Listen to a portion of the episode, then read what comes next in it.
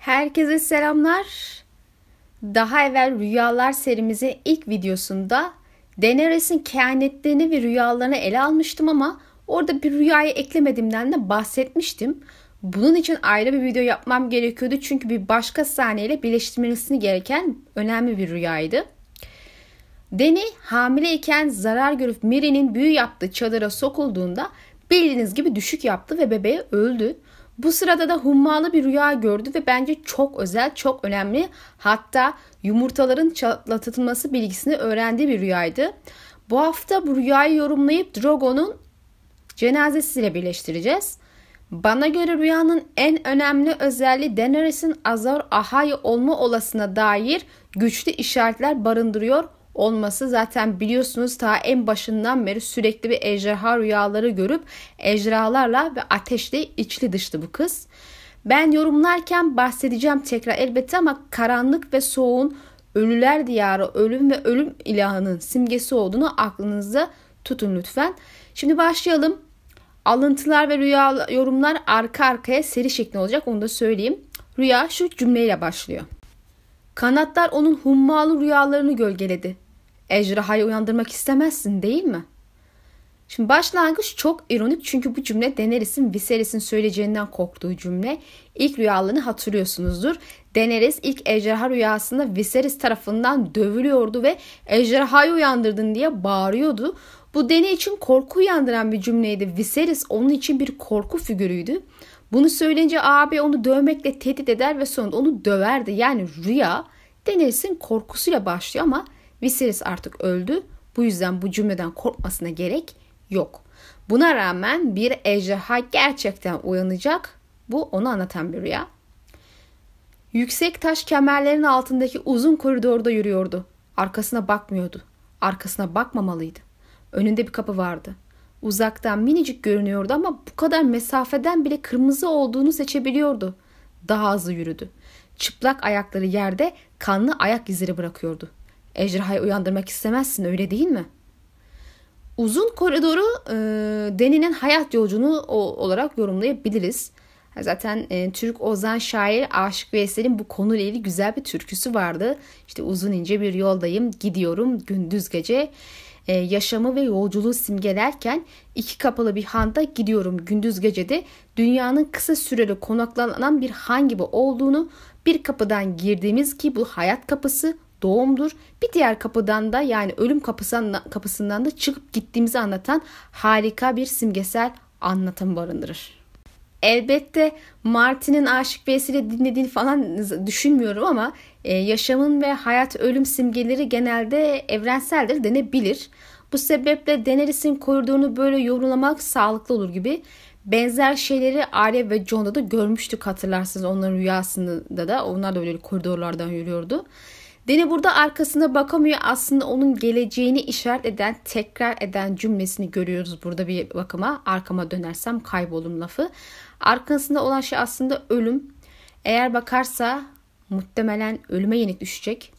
Görmedik ama belki arkada bir kapı bile olabilir. Ölümü simgeleyen. Çünkü ileride kırmızı bir kapı var. Sadece evini değil ayrıca muhtemelen hayatı simgeliyor onun.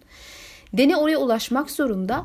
Şu an ölüm ile yaşam arasındaki bir alanda sıkışmış halde yani özetle Daenerys şu anda ölüyor, ölümle cebelleşiyor.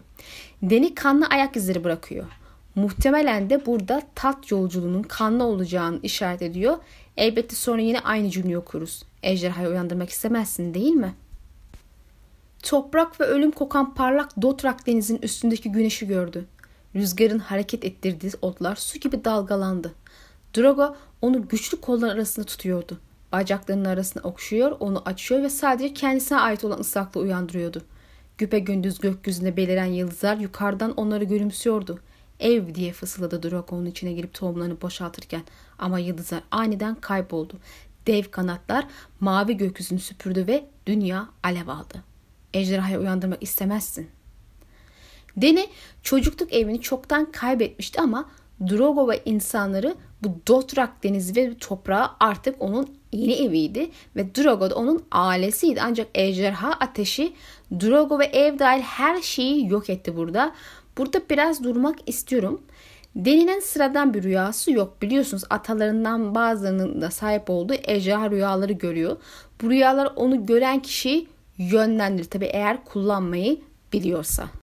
Ancak Eamon'a göre e, ejderha rüyaları kardeşlerinin felaketi olmuştu. Ama benim kişisel görüşüm muhtemelen bu rüyalardan korkmalarından ya da işte e, Egg gibi yani 5. E, Aegon gibi ejderha meselesini takıntı hale getirmelerinden kaynaklanıyordu. Ne de olsa bu bir güçtür ve bu gücü korkmadan benimsemeli ve kontrol etmelisiniz. Yoksa kontrol edemediğiniz herhangi bir güç felaketiniz olur. Aslında Melisandre Pov'unda da benzer şeyleri ima eden bir cümlemiz vardı. Gücün doğası ile ilgili bir şeydi. Hemen sözleri de hatırlayalım. Bir hükümdar için gücün tuzaklarından kaçınmak asla akıllıca değildi. Çünkü güç bu çeşit tuzaklardan kaçınacak kadar küçük ölçeklerde akmazdı. Yani deneriz gücünü kontrol etmeyi öğrenmek zorunda yoksa onu mahveder. Kuzey güçlerine bakarsak yeşil rüyalar gibi şeyler inan inananlarına göre kuzey güçleri tarafından büvet ağacı aracılığıyla gönderilir. E, John'a rüyaların muhtemelen e, Bloodraven tarafından gördüğün, gönderildiğini gördük. Özetle kehanet rüyalarını gönderen bir güç var. Bu aynı zamanda bence ejderha rüyaları içinde geçerli olmalı. Melisande Tanrısı'nın onunla ateş aracılığıyla konuştuğuna inanıyor. Ejderha rüyalar aslında bir çeşit ateştir. Sonuçta bol miktarda ateş de görüyoruz. İçinde sık sık ejderha var. Yani ateş bağlantısı hep o rüyaların bir parçası. Yani tamam konuyu çok uzatmadan varmak istediğim nokta şu. Bu sadece bir yorum elbette. Çok kesin deliller olduğunu söyleyemem. Bir şey beni böyle düşünmeye itti. Deneyi kullanan ve rüyaları gönderen biri var. Roller veya onun gibi bir şey. Deni'nin ateşin şampiyonu olduğu fikrinden yola çıkarsak ondan her şeyi işte kocasını, çocuğunu ve yakın ona yakın olan herkese alması gerekir. Bir koca ve bir çocuk Deni'nin önünü tıkayan bir şeydir. Daha önce anlatmıştım. Yazarlar erginlenme töreni yapar karakterlere ve maceraya çıkma teşviği için en yakınlarını genelde öldürür. Hikaye içinde bakarsak Deni'ye Deni'ye kendi yoluna sokacak bir sebep gerekiyordu. Bir koca ve bir çocuk ile Deni en fazla Westeros alır ama Roller tarafının arzusu bundan çok daha fazla. Haliyle bu güçler için bir çocuk, bir koca ve bir aile Daenerys'in görevinin önünde koca bir engel. Dikkat ederseniz Drogo aslında Daenerys'in yuvası olmuştur ama dev kanatlar ki bu ejderha oldu belli. Drogo'yu yani Deni'nin yuva olarak kabul ettiği kişi ve daha fazlasını ve Deni'nin kurduğu küçük dünyayı yok ediyor. Deni'nin ateşle bütünleşmesini ve alevlerin gelini, ejderhaların gelini annesi olmasını engelleyecek bir şey artık kalmadı. Elbette dünyanın alev alması sahnesi bana Viserys'in vizyonlarından birinde Deni'ye sen dünyaya kan ve ateş getirmek için doğdun sözlerinde anımsatıyor. Bunu gerçekten de Viserys söylemiyor sonuçta hayal görüyor deniriz. Deni ejderhaları kullanmaya başladığında olacak şey de tam olarak bu. Kan ve ateş. Şehirler, ordular, diyarlar yanacak. Neticede ateş tüketir ve yok eder. Haliyle buradaki bu sahne bize bu olacakları da anlatıyor olabilir. Bu arada Viserys'in de sözü değişiyor. Artık ejderhayı uyandırmak istemezsin diyor. Öyle değil mi sözünü çıkartıyorlar. E, bu değişimi tam olarak nasıl açıklamak gerektiğini net söyleyemiyorum. Belki bir evrimi, değişimi işaret ediyor olabilir. Yani deninin değişimini, evrimini, dönüşümünü. Belki bu sözleri söyleyen aslında ölümün kendisidir. Uyuyor, uyarıyordur. Ejderhayı uyandırmaması gerektiğini söylüyordur. Dünyayı ateşe vereceğini anlatıyordur. E, karanlığın dünyanın düşmanı olduğunu farz edersek arkadaşça tavsiye verilmiş havası yarattığından pek olası olmayabilir elbette. Dikkat ederseniz Deni daha kırmızı kapıya ulaşmadı ve ailesini dünyasının yok oluşunu görüyor. Yani aslında bunu gösteren çok yüzü de olabilir. Ölüm ona bu yoldan gidersen kanlı bir süreç olacağını ve tüm dünyasını mahvedeceğini ve hiçbir şey elde edemeyeceğine dair uyarıyor ve vazgeçirmeye çalışıyor olabilir mi? Bu yüzden ejderhayı uyandırmak istemezsin. Olursa bak bu olur. Hep bir şeyler kaybedersin kendinden de demek olabilir mi bu? E zaten şimdiden kocasını ve çocuğunu kaybetti onların yok oluşunu gördü. Şimdi kehanetler biliyorsunuz çok yönü yorumlanabileceği için aklıma gelen her yorumu sizinle paylaşıyorum. Siz içinden beğendiğinizi alırsınız. Sir Jorah'ın yüzü süzülmüştü ve hüzün doluydu. Rhaegar son ejderhaydı dedi ona. Taş yumurtaların köz gibi kırıp kırmızı olduğu sobanın üstünde yarı saydam ellerini ısıtıyordu. Şeffaf ve rüzgardan daha etkisiz teniyle bir an oradaydı. Sonra kaybolmaya başladı. Son ejderha diye fısıldadı ve yok oldu. Deni arkasındaki karanlığı hissetti. Kırmızı kapı hiç olmadığı kadar uzaktaydı. Ejderhayı uyandırmak istemezsin. Jorah sahnesi ilgi çekici. Miri Jorah'a ölüm sana da dokundu sör demişti. Yani bunu ölümün yakında onu almaya geleceği şeklinde yorumlayabilirsiniz. Biliyorsunuz yüzsüz adamlar ilahlarının işaret, işaretlediklerinin canlarını alıyorlar. En azından öyle iddia ediyorlar. Bir işaret nasıl verilir, nasıl birini mimlersiniz? Ya Arya gibi sözlerinizi mimleme gücünüz olur ya da işte Jorah gibi ölümün dans ettiği bir çadıra girer ve ölümün size dokunmasına izin verirsiniz. Bu arada o ölüm deneye de dokundu zaten. Bu yüzden şu anda da ölümle dans ediyor. Özetle Jorah hikaye sonunda hayatta kalamayacak, ölecek gibi. Gerçi bu öngörmesi de zor bir şey değil okuyucular için. Hele ki e, dizin etkisinden kaldıysanız. Benim asıl ilgimi çeken ejderha yumurtaların olduğu közde ellerini ısıtıyor Jorah. Burada önemli olan Jorah değil de ejderhanın ateşe sokulması mı? Yani bunu mu gösteriyor? Jorah bir var bir yok öldü demek ki. Bu da deneye ejderhaları ateşe sokması ve bir kurban vermesi fikrimi aşıladı. Zira uyandığında ne yapması gerektiğini biliyordu. Elbette son ejderha diyerek abisine gönderme yapıyor ama sonra Deni'nin kendisini abisi olarak gördüğü ve üç dişli mızrakta savaşlı bir rüya da görmüştük sonraki kitaplarda. Bunun yorumunu yapmıştım zaten. Üç ejderha yumurtasının yeryüzündeki son ejderhalar olduğunu da vurguluyor olabilir mi rüya? Yorumlaması birazcık zor. Sonrasında kırmızı kapının eskisinden daha uzakta olduğunu görürüz. Karanlığı hissediyor. Yani öncesinde bakmamıştı. Karanlık tabir falan yoktu ama şimdi var. Demek ki Deni o an ölüme yakalanmak üzere dokunsa ölecek. Kapı yani hayat ondan çok uzaklaşmış.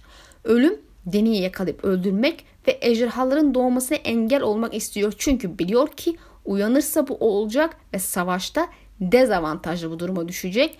Ejderhalar yok olduğunda kışlar daha güçlenmiş, yazlar kısalmış ve e, ateş büyüsü de yok olmuştu. Ama ejderhalar dönerse ateş tarafı güçlenmeye başlayacak ki öyle de oldu. Yani aslında burada bence resmen buz ve ateşin verdiği bir savaşı görüyoruz. Biri Daenerys'i öldürmeye çalışırken diğeri onu hayatta tutmak için çabalıyor. Bence birazcık heyecanlı. Haliyle verilen o mesajlar iki taraftan da ortaya karışık olabilir. Viserys çığlıklar atarak önünde duruyordu. Ejderhaya asla yalvarmaz fahişe.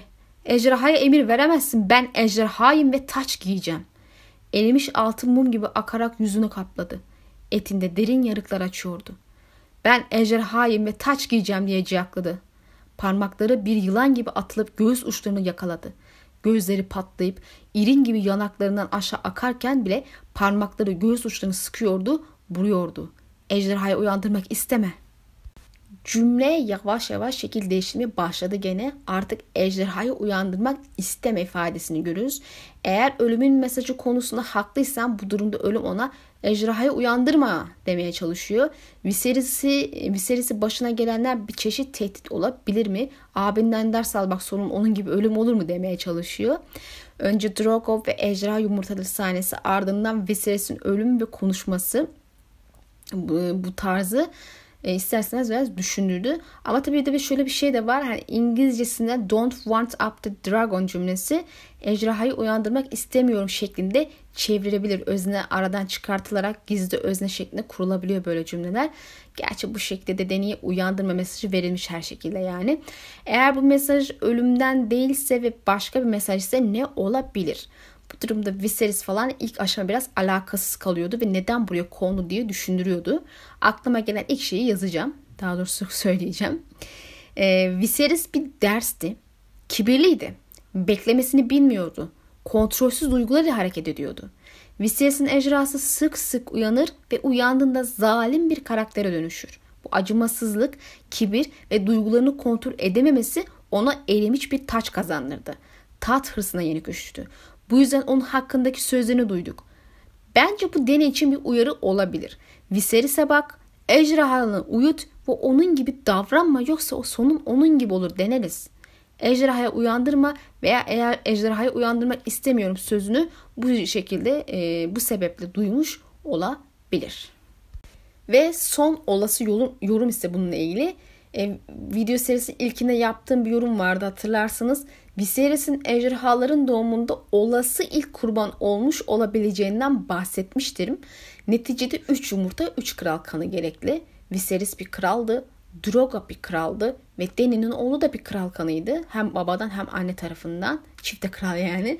Elbette genelde kan kurbanı gerekten büyülerde etki bilmem kaç zaman sonra ortaya çıkıyor gözükmüyor.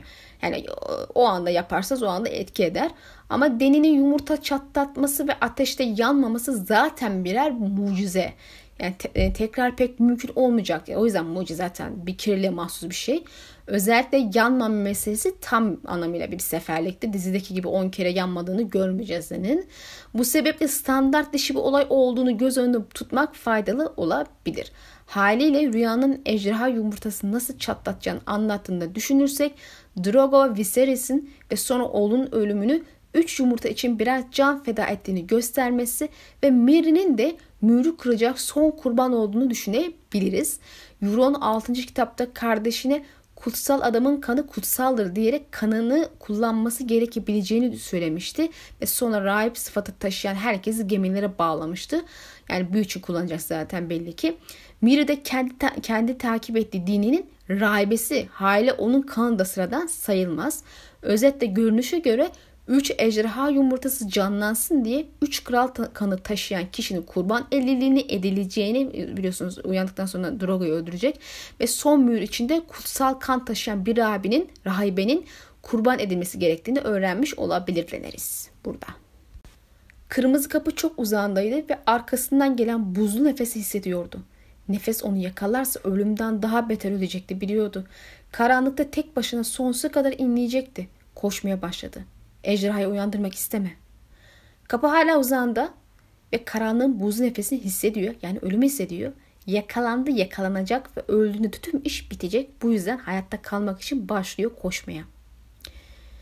İçindeki sıcaklığı hissediyordu. Rahminde bir ateş yanıyordu. Oğlu uzun boylu ve gururluydu. Bakır renginde teni, badem şeklinde lila gözleri vardı. Deniye gülümsedi. Ellerini onun ellerine doğru uzattı ama ağzını açtığında dışarı alevler boşaldı. Deni göğsünün içinde yanan kalbini görebiliyordu. Birdenbire kayboldu. Mum alevine kapılmış bir pervane gibi küle dönüştü. Deni çocuğu için ağladı. Göğsünü emecek tatlı bir ağzın umuduyla gözyaşı döktü ama yaşlar tenine değer değmez buharlaşıyordu. E, ejderhayı uyandırmayı iste ya da istemiyorum şeklinde de okunabilir. Muhtemelen Deni'nin oğlunu, oğlunun ölüp o şekilde doğduğu an bu an olabilir. E, içindeki ateşi hissediyor. Rahmi yanıyor ve sonra da oğlunu büyümüş halde görüyor. Ağzından alevler boşalıyor. Göğsünün içinde yanan bir kalp var oğlunda ve sonra ortadan kayboluyor. Küle dönüşüp gidiyor. İşte tam da burada cümle gene değiştiriyor, değişiyor ve ejderhayı uyandırmaya iste yani bunu isteyen birinden bahsediyoruz. Muhtemelen yumurta çatlatmayı öğretme aşamalarında durumu anlaması için tekrar eden cümleler olarak da gözü önüne seriliyor bu cümleler. Bu arada bu rahmin yanması falan ayrıca Deni'nin rahminin bir daha canlı çocuk taşıyacak duruma gelmemesini de anlatan bir sahne olabilir. Birinin yaptığı şey kızın rahmenin rah lanetlemiş gözüküyor. Belki de ölüm buna sebep olmuştur. Yani ölümün kendisi sebep olmuştur kasıtlı olarak. Yani Deni'nin soyunun devam etmesinin önüne geçmek istemiştir belki. Yahut Roller'ın işi de olabilir mi diye düşünmedim değil. Onun önünde engel olacak herhangi bir şeyin önüne geçmek istiyor olabilir demiştim. Dikkat ederseniz oğlu yanıp kül oluyor. Yani ateşle ölüyor. Rahmi yanıyordu. Buz gibi falan olmadı yani. Genelde büyük öteki tarafı için soğuk, karanlık, buz gibi ifadeler kullanılır. Ama buradaki ölüm resmen ateş ile gerçekleşmiş duruyor. Aslında Den'in hayatındaki tüm ölümler ateşle gerçekleşmiş gibi. işte Viserys, Drogo vesaire. Oğlunun kalbine zaten bir dikkat edin. Yanan bir kalp. Stannis'ten biliyoruz ki bu Roller'ın simgesi. Hali Roller'ın Dany'nin yanında olduğuna ve onun seçtiğine bir işaret olarak yorumlanabilir. Rüyanın devamındaki alev kılıç atalar vizyonu da gene bence buna işaret.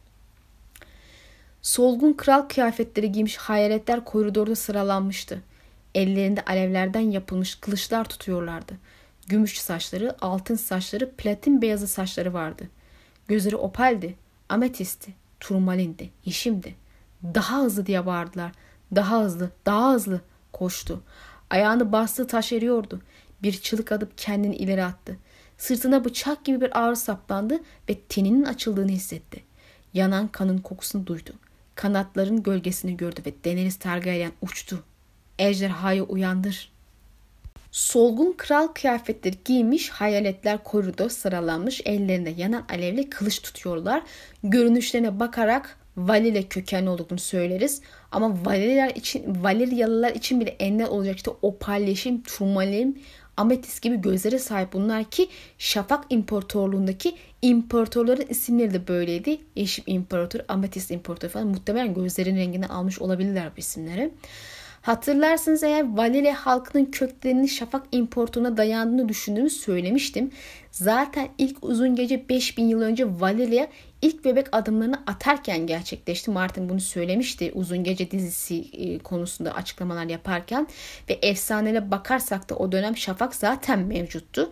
Kantaş İmparatoru hüküm sürüyordu ve arkasından Azar Ahayik karamanlık sergiliyordu. Bana göre Vadeliyalar onların mirasçısı ve Targanyanların kökleri bu imparatorlara uzanıyor olabilir bir ihtimal. Çünkü Valilia'da bir kral yoktu. En fazla prens olarak öne çıkıyorlardı. Ama burada görünenlerin hepsi kral ve hayır son 300 senede yaşayanlar olamaz. Çünkü göz renkleri farklı. Targaryen'in göz renkleri genelde mor, çivit ya da menekşe oluyor. Yani toparlayalım bu kısmı tekrar. Deneriz yüksek ihtimal Şafak İmparatoru döneminde yaşamış ataları tarafından karşılanıyor. Hepsi elinde ateşli kılıç tutuyor. Bin tane Azar Ahai olmadığına göre tarihte onlar bir noktada Daenerys'in köklerinin ilk Azar Ahai'ye dayandığına ve dolayısıyla kendisinin Azar Ahai olduğunu işaret ediyor olabilir. John ve Jamie rüyasında ateşli kılıç görmüştük ve bu kılıçların simgesel olarak yok etme ya da muhafaza etme, koruma gibi şeyleri simgeliyor göründüğünü söylemiştim daha evvelki videolarımda. Neticede Daenerys'in de koruması gerektiği bir şeyler hatta kazanması gerektiği bir savaş var. Şampiyon çünkü. Ateşli kılıç ve rüya başındaki e, dünyayı alevlerle kaplayan ejderha kısmında ele alırsak Norse mitlerindeki bu Sutur karakteri akla geliyor. Kıyamet Savaşı'nda dünyaları yok edecek figür de hani kendisi. Biliyorsunuz mitoloji serimde anlatmıştım bunu. Rüyanın diğer kısmında Deni koşarken ataları daha hızlı daha hızlı diyor. Ölümden kaçması için yardım ediyorlar gibi gözüküyor. Artık görünür bir müdahale var. Ama bu kadar değil. Deni artık değişim geçiriyor. İlk ejderha rüyalarını hatırlayın. Ateş onu nasıl vaftiz edip maddi manevi güç verdiğini ve şimdi meyvesini topluyor. Kanatları çıkıyor. Bastığı yerdeki taşlar eriyor ve kanatlanıp uçuyor deneriz. O artık ejderhaya dönüştü. Dinin içindeki ejderha sonunda uyandı. Ölümden de kurtuldu. Yani en azından e, evet öyle gözüküyor yani. Zaten cümle nasıl bitti? Ejderhayı uyandır. Uyandı işte. Uçma meselesini güçten uyanması olarak yorumlandığını Brand'dan hatırlıyorsunuzdur zaten. Rüyanın genelinde anlatılmak istenen mesele buydu zaten. Yani ejderhayı uyandırmak, yumurtaları çatlatmak. Tahminim o ki yumurtaları çatlatabilmek için yapılan büyünün işe yaraması için ilk önce o büyü yapacak kişinin içindeki ejderhanın uyandırılması gerekiyor. Belki de 5. Aegon'un hesaba katamadığı kısım buydu. Onun büyü denemesinin içeriğine çok vakıf değiliz ama o da buna benzer bir kral kanı kurbanı ettiği bir ateş kan büyüsü yapmaya yeltenmişe benzediğini, çılgın ateş kullanmaya kalktığını falan e, görebiliyoruz, çıkarım yapabiliyoruz bence. Ama işte görünüşleri ne olursa olsun, isimleri ne olursa olsun içten içe tam anlamıyla bir ejderha değillerdi. O ejderha kanı büyüsü damarlarında uykulu halde anlaşılan ama Deni'ninki uyandırıldı ve ejderha oldu. Ağabey Rhaegar için son ejderha dendi. Bu sadece atalarını her açıdan hakkıyla temsil eden birinin imajına sahip olduğu için mi? Rüyada Jorah vasıtasıyla buna değinilmese öyle düşünmekte sınırlı kalabilirdik. Ama bunun önemi önemli olması gerektiğini düşünme sebep oldu buradaki varlığı. Aegon'un yaptığı büyüyü Rhaegar deneseydi muhtemelen başarılı olur muydu? Son ejderha denen prensin Summerall yangında doğduğunu hatırlarsak anlamlı bir hale gelebilir bazı şeyler. Ateş ve kanda ilk iyi kral ve kraliçenin Daenerys isimli kızları titreyen hastalıktan ölmüştü. Bulaşacak bir salgın hastalık bu. Kral buna çok şaşırdı. Çünkü Deni'nin kendisine de Deni'nin kendisinden de duyduğumuz gibi ana kitaplarda sıradan böyle bulaşıcı hastalıklar Targaryenlara bulaşmıyor. İşte kanlarındaki bu ateş yüzünden. Yani bir salgında Targaryen normalde güvendedir. Bunca zaman böyle olmuştur ama bu prenses öldü. Zaman içinde yumurtalardan da daha az ejderha çıkmaya başlamıştı ve sonunda bir daha çıkmaz oldu. E bunun sebebinin Targaryenların bu ya da şu sebeple ejderha kanlarındaki büyünün pasifleşmeye başlamasından diye düşünüyorum. Bu durum bilhassa bunlar ejderha kayasından kral topraklarını taşındıktan sonra gerçekleşmeye başladı. Kayanın kendisi de büyülü bir yapı zaten. Targaryen'den, Targaryen'den orada kaldıkları sürece kandaki büyüleri aktifti. Muhtemelen etki, e, e, etkileşim e, bunun böyle olmasını sağlıyordu ama sonra bağlantı koptu bir şekilde. Aegon'un yaptığı denemede çok sayıda kan kurbanı gerçekleşti. Acaba bunlar Rhaegar'ın kanındaki büyü aktifleştirmiş olabilir mi? Belki böyle bir şey olmuştur. Gerçi adam Samurol'dan yapmak yerine e, Ejderha Kayası'nda deneseydi bunu belki daha başarılı olma şansı olabilirdi. Ya da Ejderha Kayası'nı yok ederdi bilemiyorum artık. Ee, acaba benzer bir şey Stark'lar içinde geçerli mi diye merak etmiyor değilim. Kışlarında hep bir Stark olmanın sözünün kalenin büyüsü ilgili olabileceği konuşuluyordu hatırlarsın. İlgili videomda bahsetmiştim. Elbette onlar hep orada yaşanmasına rağmen ve özde tüm özde tüm Stark kanı taşıyan e, Winterfell çocuklarının Warg olması ama bunca hep, hep pasif kalmaları bu konuda düşündürücü. Yani sadece Winterfell çocukları değil yani önceki atalar için de geçerli bu. E, muhtemelen işte ejderha Targaryen birleşimi gibi, birleşimi gibi Stark kurt bilemiş, birleşimi gerekiyordu. E, zaten çocuklar kurtlara sahip olur olmaz büyüleri tetiklendi bir süre sonra yani. E, Starklar uzun yıllarda hiç ulu kurt beslemiyor. Haliyle Warp büyüleri pasifleşmiş olsa gerek. Neyse konuyu biraz dağıttım. Kafayı çok karıştırmadan ana konuya biz geri dönelim. Kırmızı kapı önünde belirdi. Artık çok yakındı, çok yakın. Koridor bulanıklaştı. Peşindeki nefes geri çekiliyordu. Ayağının altındaki taşlar yok olmuştu. Dotrak denizin üstünde uçuyordu. Yükseğe, daha yükseğe. Yeşil otlar rüzgarıyla yeşil otlar rüzgarıyla dalgalanıyordu ve kanatlarını gören bütün canlılar korkuyla kaçışıyordu. Evin kokusunu duyuyordu. Evi görebiliyordu. İşte oradaydı. Tam şu kapının arkasında. Yeşil tarlalar, büyük taş evler ve onu sıcak tutacak kucaklar oradaydı. Hızlı kapıyı açtı. Ejderha. Cümle ejderha olarak bitiyor çünkü ejderha uyandı ve güçleri uyanarak, uyanarak uçtu. Kırmızı kapı o zaman önünde belirdi. Ölümün pençesinden kurtuldu. Uzaklaştı zaten ölüm nefesi gördünüz ve Deni Dotrak denizi üstünde uçuyor. Bedeni o an orada ölümle cebeleşiyordu zaten. Bu sebeple Dotrak denizinde bunu deneyimlemesi doğaldır. Şimdiki evi de orası zaten. Ha bir başka yoruma göre onu gören insanların korkması ve kaçması belki de Deni'nin Esos ve sonrasında Westeros'a yapabileceklerine gönderme olabilir. Yani insan ondan korkacak olması vesaire. Sonra kırmızı kapıya yaklaştı. Evini görüyor, kokusunu alıyor. Kırmızı kapı onun ev simgesi. Zaten bunu hepiniz biliyorsunuz. Kapının ardında yeşil tarlalar ve büyük taş evler ve sıcak tutacak kucaklar olduğunu düşünüyor. E taş evler, yeşil tarlalar falan sanırım Westeros'u kastediyor. Ve en son kapıyı açıyor. E, içeri girdi kabul ediyoruz artık. Ölüler aleminden yaşayanın dünyasına girdi. Mid videolarımda İştar'dan bahsetmiştim hatırlarsınız birazcık deneyi anımsatıyor demiştim. İştar da işte kısa bir süre ölüler diyarında kalıp sonra tekrar yaşayanların dünyasına dönüyordu. Zırhı kadar kara bir aygırın sırtındaki ağabeyi Regar'ı gördü. Miğferinin en ince göz aralığının içinde alevler ışıldıyordu. Son ejderha diye fısıldadı Sir Jorah zayıf sesiyle. Son, son.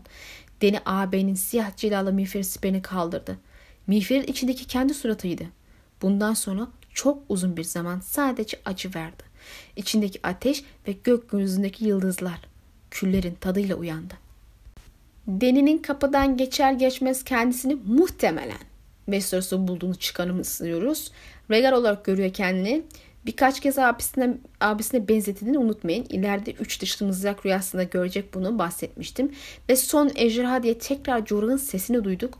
Biliyorsunuz ki Rhaegar bir ara kendisini Azor Ahai sanmıştı. Daha doğrusu vaat edilmiş prens zannetmişti ama onlar Azor Ahai ile aynı kişi olduğu yorum yapıyorlardı. Hatta hayranlar arasında eğer öyleyse Robert kurtarıcıyı öldürdü falan diye de sohbet dönüyordu. Acaba gerçekten öyle mi oldu? Yani az önce bahsettiğim Samurol felaketinin Rhaegar üstündeki olası sonucu son ejderha olarak kabul edilmesini işaret ettiği olası şey ve Dany'nin kendisini abi gibi görmesi Rhaegar Azor Ahai'ydi ama öldürüldüğü için onun yerine Dany mi Azor Ahai olarak seçildi Roller tarafından? Öylesi ilginç gerçekten. Bu arada önceki videolarımda Deni'nin Mesih ve Evangelist inancı benzer bir inanç kültürü üstünden şekillendiğini ve mahşerin dört atlısı yorumumu hatırlıyorsunuzdur. Kızıl Aygır savaşı simgeliyordu ki Drogon'un atıydı ve biliyorsunuz zaten kendisi savaş lordu. E, soluk atta salgını ölümü simgeliyordu ki Miren'e gelen at da o ve buradaki kanlı isyanın daha sonra Deni, Deni geldiğinde Westeros'a yayılma riski var ki bir salgın iması hatırlıyorum Martin'in söyleşinden böyle hayal meyal. E, Deni'nin kendi gümüş atı da zaten Fatih yani Mesih kendisini simgeleyen beyaz attı ama siyah at görmedim demiştim e, yanılmışım. Rüyada kendisini regal gibi gördüğünde kara atın üstünde görüyor. E, siyah altta kıtlık alametiydi ki ileriyor kıtlık gelecek Westeros'a yakında diyordu. Edeni sağ olsun zaten Miren'de bunun fragmanını gördük. Yani neticede e, netice olarak mahşerin dört altısı tamamen gözükmüş deni çevresinde. Hayırlı olsun geliyor son savaş kaldı. Yani Armageddon savaşı kaldı. E, deni tarafından Armageddon, kuzey tarafından Ragnarok. Bu son kısmından sonra Deni uyanıyor artık. Dikkat edilmesi gereken son şey Deni'nin ağzında kül tadının olması. Başka kim ağzında ateş kül tadı vardı? O şekilde uyanmıştı. Berek. Ağzında ateş tadı olduğundan bahsediyordu. Bu doğal çünkü Toros e, onun ağzından içeri ateş vermişti. E, bu da ona hayat vermişti. Berik o ateşi daha sonra Ket'e verdi. kendi öldü, Ket uyandı. Deni bir ateş tadı almıyor ağzında ama kül tadı var. Belli ki ateşten arta kalan bir şeyden bahsediyoruz. Bu da onun roller ve ateş ile bir deneyim yaşadığını, seçildiğini gösteren bir başka işaret. Bazı okuyucular Deni'nin burada ölüp tekrar dirilmiş bir ateş vaatine e, dönüşmüş olabileceğini söylüyordu. Ama White özelliklerini John'un dirilişi videomda ayrıntısıyla anlatmıştım. Uymuyor Deni'ye. Ama ateş sayesinde ölümün pençesinden kurtuldu, ejderhaya dönüştü ve içindeki ateş tam anlamıyla uyandı. Elbette oğlu da öldü, yandı. Tüm bunların işareti muhtemelen o kül. Şimdi Drogo'nun cenazesine geçeceğiz. Rüya bitti. Deni rüyasından ve Drogo'yu öldürdükten sonra ne yapacağını çok iyi biliyor görünüyor. Derhal cenaze ateşi düzenlenmesini emretti ve Dotrak gelenekleri gereği her önemli şeyin gece vakti gökyüzü altında yapılması uygun olduğu için akşam saatleri beklenmişti. Meridene'nin ne için olduğunu anlaması da büyü yapmaya kalktığını hemen andı ve kanın tek başına işe yaramayacağını söyleyerek onu cahillikle hatta sonra delilikle suçladı. Odunlara bağlanması emredinde çığlık atmayacağım diye meydan okudu. Öleceğini biliyordu ama umursamadı veya korkmadı. Ama Den'in istediğim şey canın. Ölümün bedeli hayatla ödenir demiştin dediğinde kadının gözleri korkuyla doldu. Bir daha ağzını açamadı. Muhtemelen o anda Miri Den'in amacını anladı ve bu onu korkuttu. Yani ejderhaların doğacağını fark etti diye düşünüyorum. En azından bunu deneyeceğini anladı. Hatırlarsınız e, Den'in oğlunun ölümünden de memnundu. E, çünkü çocuğun büyüdüğünde her yeri ve her şeyi yok edeceğini falan düşünüyor. İşte o kehanet malum. Ay, dünyanın tepesine çıkacak aygır meselesi. Yani zarar vereceğini düşünüyordu çocuğun. Bu sebeple denenin niyetinin e, onu korkutmuş olması doğal geliyor bana. Zaten sonra kırmızı kuyruklu yıldız görünmüştü. Ki o da ejderha işareti. İlk Jogo gördü. İşte dedi fısıltıyla. Deni başını kaldırıp baktı. Doğudaydı. Görünen ilk yıldız kıpkızıl yanan bir kuyruklu yıldızdı. Kan kırmızısı, ateş kırmızısı. Ejderha kanının kuyruğu. Bundan daha güçlü bir şart bekleyemezdi Deni. Ulu Kurtlar ve Kırmızı Kuyruklu Yıldız videomu hatırlıyorsanız eğer bu kuyruklu yıldızın özde ejderhaların doğumunun geri dönüşün habercisi olduğunu söylediğimde hatırlayacaksınız. İlk şart burada bu şekilde verildi ki zaten bu cenaze töreni işin özünde de bir büyü ayiniydi ve amaç ejderhaların doğması, uyanmasıydı. Denede işareti gördünce doğru yolda ilerlediğini anladı. O ana kadar rüyasında gördüklerinden bir şüphesi varsa bir artık kesinlikle yok olmuştur. Ateşin devasa turuncu damlaları cehennem rüzgarının sancaklarını açtı. Kütükler tıslayıp çatırdıyor, dumanla birlikte yükselen kıvılcımlar yeni doğmuş ateş böcekleri gibi karanlıkta parıldıyordu. Isı, ısı dalgası kızıl kanatlarını şiddetle çırpıp havaya çarparak dotrakları geri itti. Sir Jorah bile çekilmişti ama deni kıpırdamadan olduğu yerde duruyordu. O ejderhanın kanıydı. Ateş onun içindeydi. Martin'in betimlemek için seçtiği kelimeler ilginç ve hoş. Ateş sancağını açıyor. Yani Roller ateş tarafı savaş için sancak kaldırdı. Elbette Targaryen hanesi Zaten ısı dalgası kızı kanatlarını şiddetle çarpıp havaya çırp, e, çarpma meselesi, çırpma meselesi e, bir ejderhanın havalandığı izlenimini veriyor. Yani artık ayaklandılar. Deni ateşten çekinmiyor. O ejderhaydı. Ateş onun içindeydi ki ilk ejderha rüyasına itibaren bunu zaten çok kez gördük. Deni ateş yılına bir adım daha yaklaşırken bunun gerçekliğini çok daha önceden anladığını fark etti. Sadece sobanın ısısı yeterli değildi. Alevler düğün gecesinde dans eden kadınlar gibi önünde kıvrılıyordu. Dönüyorlar, şarkı söylüyorlar. Turuncu, kırmızı, sarı duvaklarını savruyorlardı. İzlemesi korkunç ve bir o kadar da güzeldi. Deni alevlere kucak açtı. Teni kızarmıştı, parlıyordu. Bu da bir düğün diye düşündü. Miri mazdur susmuştu. Tanrı kadını onun bir çocuk olduğunu söylemişti ama çocuklar büyürdü. Çocuklar öğrenirdi. Deni daha evvel yumurtaları közde ısıtmaya çalışıyordu ama bir sobanın sıcaklığı yeterli değildi. Daha büyük bir ateş gerekliydi çatlatmak için yumurtaları. Muhtemelen işte atası 5. Aegon'da aynı düşünceyle yumurtaları çılgın ateş kullanmak, e, kullanarak e, çatlatmak istedi. Ama herhalde belli ki kontrol falan edemedi çılgın ateşi biliyorsunuz biraz kontrolsüz bir şeydi o. Ve sonuçta felaket oldu. Sonraki betimleme kayda değer alevler düğün gecesinde dans eden kadınlar gibiydi. Deni alevleri kucak açtı. Bu bir düğün diye düşündü. Yani bu ateş ve kan ayini işin özünde bir düğün ve Deni şu an ateşin kendisiyle evleniyor ve gerdeğe giriyor ki elbette ki mecazen. Bu ateşle düğün meselesi çok önemli bir ayrıntı. Daha sonra tekrar parmak basacağım. Bir adım daha attı. Ayaklarının altındaki kum sıcaklığını sandaletlerin tabanından bile hissediyordu. Bir zamanlar yaşlar akan yanaklarından, göğüslerinden, bacaklarının arasından ters süzülüyordu. Sörcera arkasından bağırıyordu ama artık önemli değildi.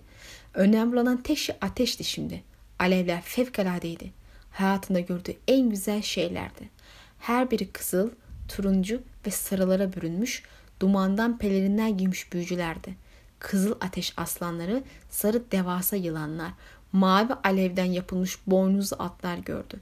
Balıklar, tilkiler, canavarlar, kurtlar, parlak kuşlar ve hepsi birbirinden güzel çiçekler veren ağaçlar gördü. Dumandan vücuda gelmiş mavi alev yeleli dev gibi gri bir aygır gördü. Evet sevgilim, evet güneşim ve yıldızım. Şimdi atına bin, şimdi atını sür. Yeleği erimeye başlamıştı, çıkarıp attı. Deni alevleri biraz daha yaklaşırken boyalı deri bir anda boyalı deri bir anda tutuştu. Alevlerin karşısındaki göğüsleri çıplaktı. Şişmiş, kızarmış göğüs uçlarından süt akıyordu. Şimdi diye düşündü. Şimdi bir anında önünde Kaldrogo'yu gördü. Dumandan atına binmişti. Elinde alevden bir kamçı vardı. Gülümsedi ve kamçı tıslayarak cenaze ateşin üstüne indi. Deni ateşe öyle bir hayranlıkla bakıyor ki aklıma Cersei geldi. John kadının ateşe aşkla baktığını ve Melisandre isterse kendini ateşin kollarını severek atacağını söylemişti ki kendisi bu şekilde de ölebilir gerçekten bir kenara bunu yazın. Aslında ateşe tapanlar için şaşırtıcı değil bu ta, e, tavırlar. Belki henüz bilmiyor ama Deni, Deni artık Roller'ın takipçisi ama bir takipçiden daha fazlası olduğunu söylemem gerekiyor. Elbette bu kısma daha sonra değineceğim. Denenin vücudunun terlemesiyle ilgili açıklama sanki bir gerdek gecesini veya doğumu andırıyor. Hayvanları andıran alev görüntüleri tamam herkesin bildiğinden başka bir yorum yapmayacağım bunda. Ya yani işte Westeros'taki hanelere işaret ettiğini söyleyen yorumlar var. İşte bu hayvan amblemlerini gördüğünüz hanenin veya üyelerin işte Deni ile bir işi olacak, karşılaşacak gibisinden. Belki o öyledir. Hani renklerin bir önemi yoksa işte aslanlar Lannister'lar, yılanlar Martell, kurtlar malum Stark'lar oluyor. E balıklar Tully, tilki de Florent, Florent diye gidiyor böyle. Tek boynuzlu amblemi olan en az 4 tane hanemiz var. Yani İlk zamanlar bunların bir şey ifade ediyor olabileceğini düşünsem de şu an pek bir manası olduğunu düşünmüyorum. Belki ileride fikrim değişir. Bu sebeple bu kısmın üstünde şimdilik durmaya değmez. En azından benim için. Son kısımda Drogo'nun ruhunun bineceği aygırı görüyor ve Drogo'nun aygıra binip gece topraklarına az sürdüğünü görüyoruz. Ve Deni onu uğurluyor yani artık. Bu hayal mi yoksa gerçekten bunun olduğunu görüyor mu çok emin değilim. Yani Deni'nin bazen böyle gayipten sesler görüp duyduğunu biliyoruz. Ölüm sonrası deneyimi birebir ilk Varamir'de gördük. O an o da zaten bir deri değiştiren olduğu için doğada var olan her şeyin içine girip çıkmıştı. Bu sebeple Dothrak inancının bu evrende bir gerçekliği var mı bilmiyorum. Yoksa ha, eğer bir ihtimal e, Targaryen kanının deliliğinden kaynaklı sandır diyebiliriz bunlara belki. Ama bu büyü içeren olağanüstü bir durum olduğu için Deni'nin bunu gerçekten gördüğü üstünde duruyorum. E, göğsünden süt damlaması e, emzir, emzirme dönemindeki bir anneyi anımsatıyor. Zaten akabinde de yumurtalar çatla, çatlamaya başlıyor ve bebekler doğuyor ki ejderhalarından en azından bir tanesinin e, süt emdiğini de biliyoruz oradan. Çatlayan bir taşın sesini duydu. Ağaçlardan, çalılardan ve otlardan kurulu yığın hareket etmeye, kendi içine doğru çökmeye başlamıştı.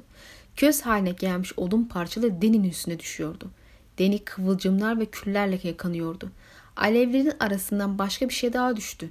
Zıplayarak, yuvarlanarak gelip ayağının dibinde durdu. Kırılmış, üstünden dumanlar tüten, solgun altın damarlı, kıvrımlı bir taş parçasıydı. Dünya bir kükreme sesiyle doldu. Kadınlar ve çocuklar hayret dolu çığlıklar atıyordu ama ateş duvarının arkasındaki değini onları güçlükle duyabiliyordu. Hayatın bedeli ancak ölümle ödenir. İlk bebek altın damarlı soluk renkli taş parçası yani bu Viserion. İlk doğan ejderha kendisi büyük abi oluyor yani. Maalesef sonrasında hangi ejderhanın sırayla doğduğunu bilmiyoruz. Martin onu çok net belirtmemiş yani buradaki gibi.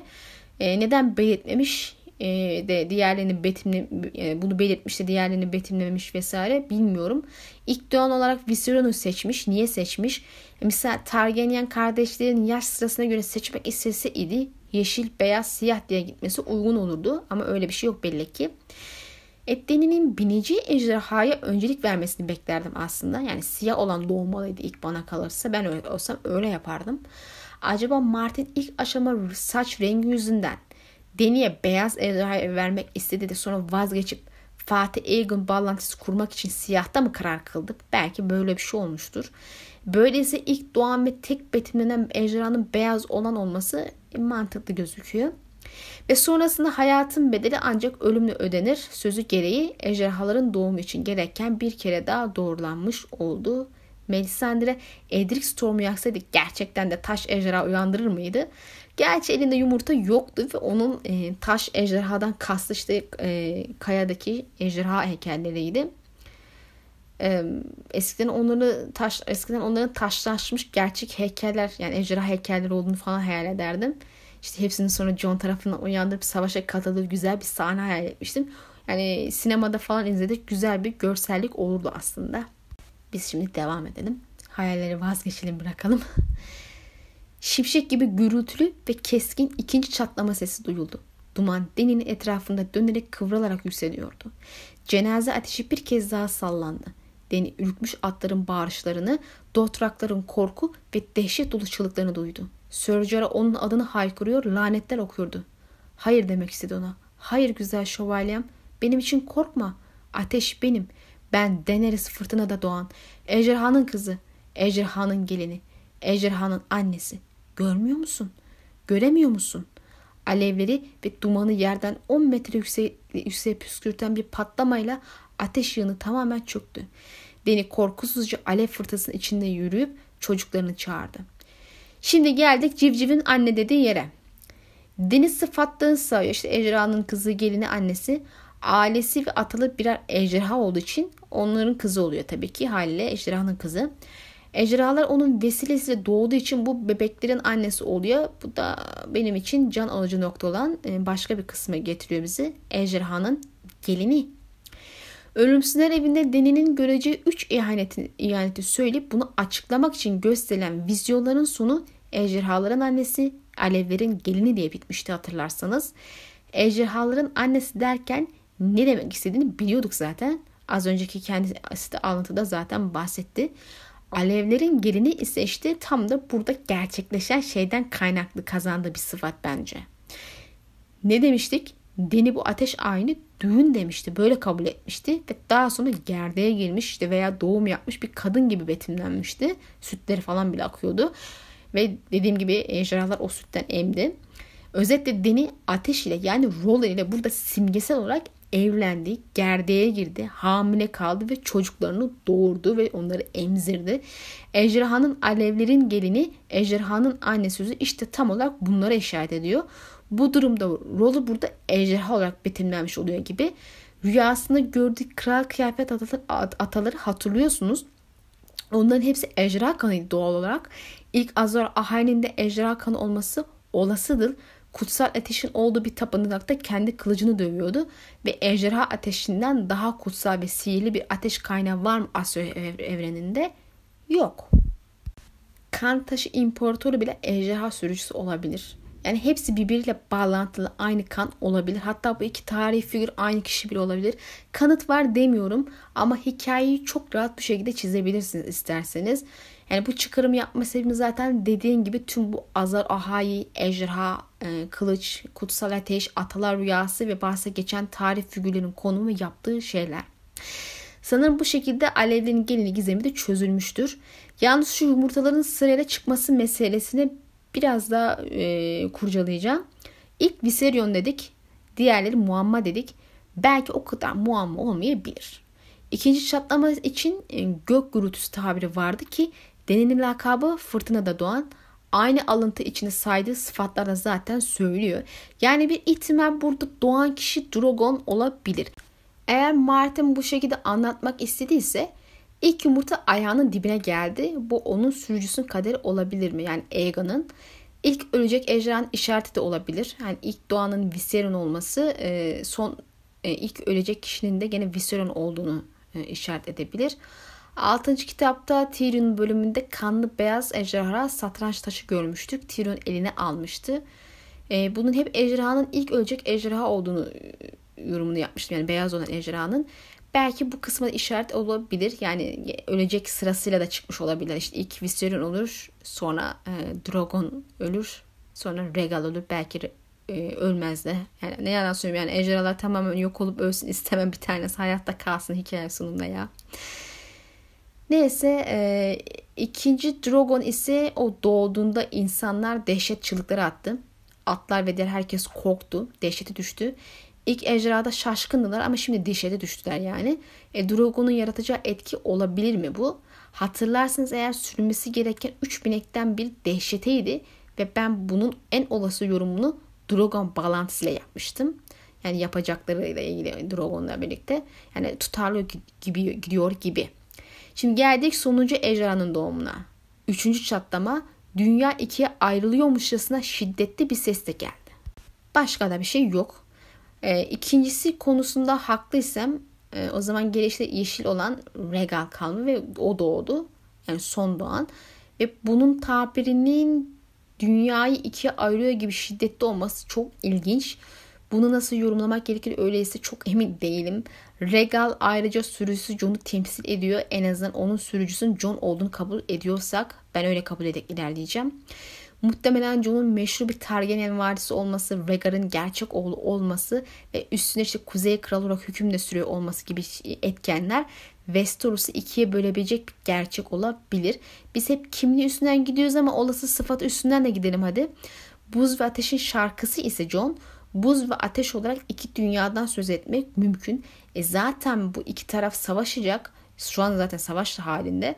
E John da bu iki tarafın tam ortasında duracak biri. Zira iki tarafa da ait özellikleri sahip. İşte kurt, ejderha, buz, ateş hatta ölü canlı. Biz genelde John'un konumunu hep arabulucu olarak savaşı sona erdirmek üzere üzerinde diye giderken iki tarafın birleşerek denge sağlayacağını düşündük. Tabii ben hala o şekilde düşünüyorum ama e, iki tarafın bir de asla savaşmayacağı şekilde ikiye ayrılmasına ve o şekilde barış yapmasını mı işaret ediyor acaba diye düşündüm. E, çok olası gelmiyor ama hani yorumdur yapayım dedim. Gerçi işte ejderha simgesi üstünden giderken genelde savaş ve çatışma havası almışımdır hep. Bu sebeple işte hangi yorum daha isabetli olur emin değilim. Gene siz aradan beğendiğinizi seçeceksiniz. Bu yorumların hiçbiri de doğru olmayabilir okumadan. Bilemeyeceğiz elbette ki. E, bununla birlikte tabii ki e, rüyalarımız ve e, sahnemizin yorumu bitti. Arada bir dilim sürçtü. Kusuruma bakmayın lütfen. İnşallah videoyu genel olarak beğenmişsinizdir. Fikirlerinizi paylaşmayı unutmayın. Hepsi değerli birbirinden. Bir sonraki videoda görüşmek dileğiyle Allah'a emanet olun.